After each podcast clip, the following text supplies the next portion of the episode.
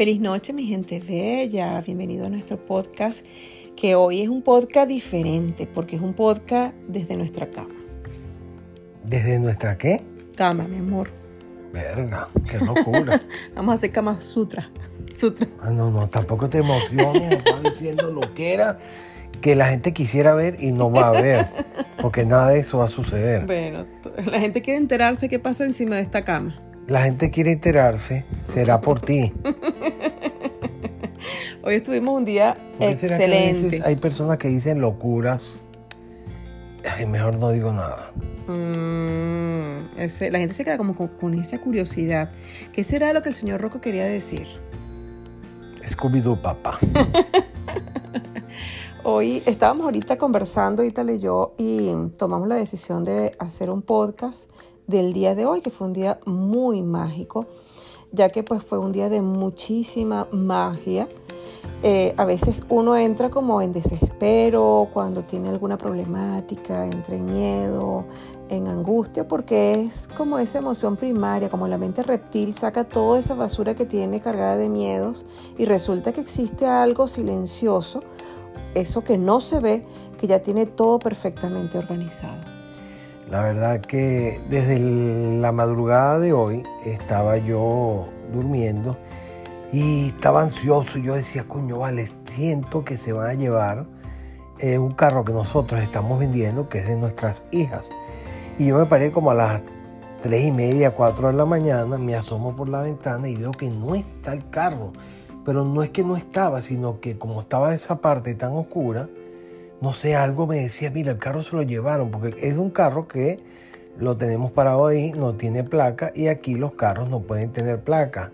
Claro, el carro no se veía porque, o sea, no se daba cuenta que no tenía placa porque estaba de retroceso hacia la pared, pero siempre hay un chismoso.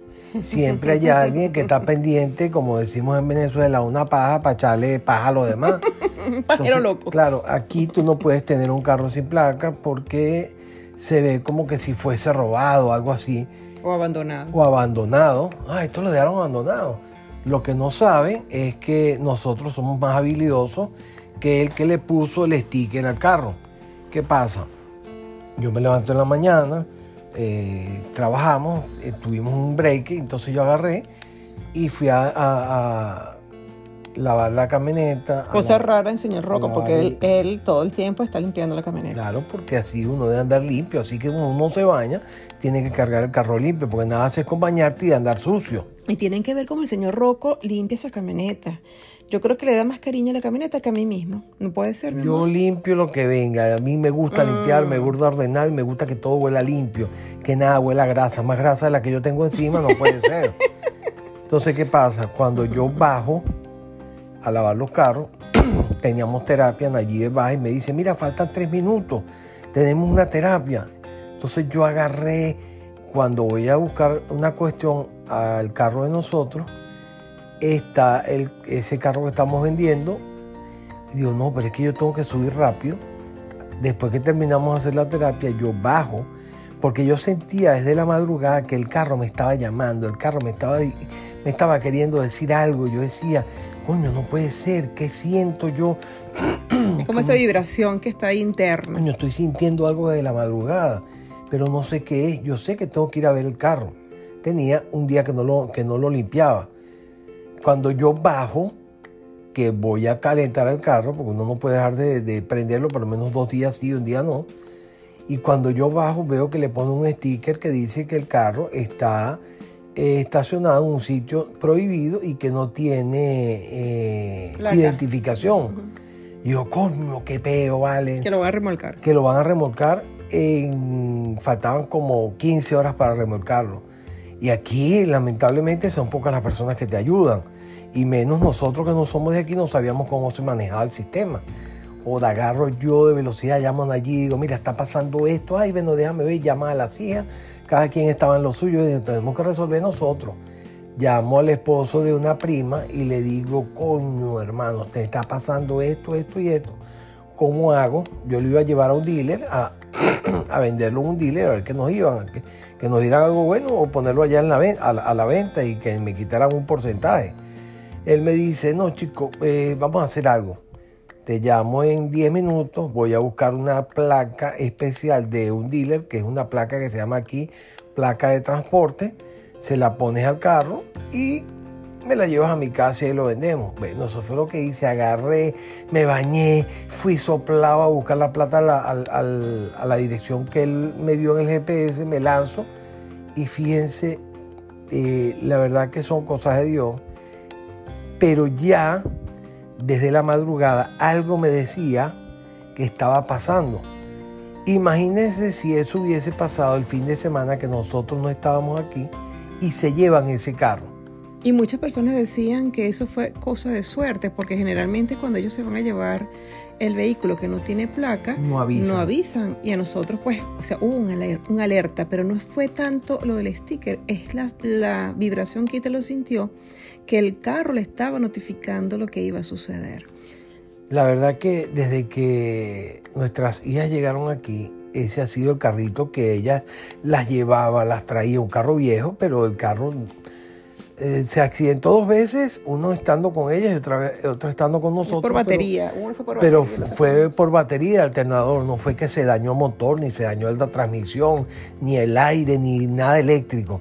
Siempre el carro nos avisaba antes de que algo le sucediese. Y el día que se nos dañó el alternador, que lo agarramos, lo teníamos nosotros, que ya le venía fallando a las muchachas, ese día agarro yo la autopista y ese carro nos llevó directamente hasta el taller.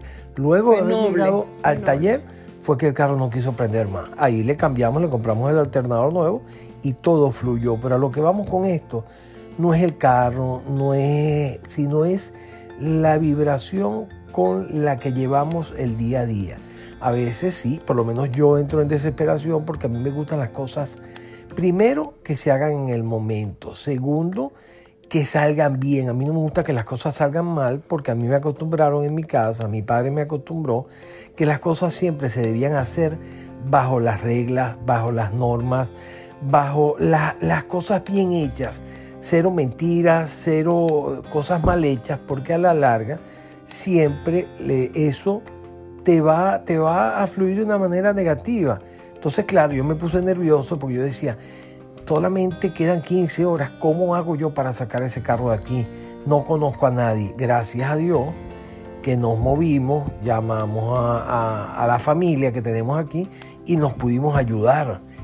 Y esto también sucede muchísimo con la relación de pareja. Muchas veces tenemos como ese sentimiento de que algo está funcionando eh, eh, diferente, pero a veces hacemos caso omiso a esos llamados. Por ejemplo, que vemos a la pareja como que distante o vemos que la pareja no está como siempre, pero no indagamos y, y la vibración hace como ese llamado, pero como estamos pocos alertas, que fue lo que le sucedió a Ítalo, Ítalo estaba alerta a la sensación que él sentía porque el carro lo estaba llamando, ¿ok? Energéticamente. Entonces, así también se manejan las relaciones de pareja. Muchas veces sentimos que algo está sucediendo, pero no reparamos, sino que dejamos que las cosas sigan obviando realmente lo que allí en ese momento pues se necesita ejecutar. Así que si hoy están viviendo algo parecido, préstale atención que eso es un llamado que te está haciendo tu pareja, que te está haciendo la vida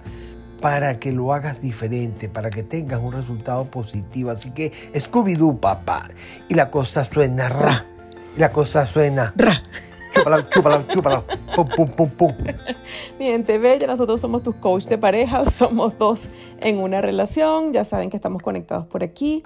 Y de verdad que estamos felices de esta conexión que tenemos a través de nuestros podcasts, porque es gente bella, gente cargada de mucho amor, gente que está allí atenta para recibir las herramientas, que se han conectado con nosotros, así que nos encantaría que coloquen allí sus comentarios, las experiencias que han vivido a través de estos podcasts. Y no solamente eso, sino que también expandan estos podcasts para que llegue a muchísimas personas, pues porque ustedes no saben si a través de este mensaje puedan cambiarle la vida a esa persona. Ay, papá, se expande demasiado.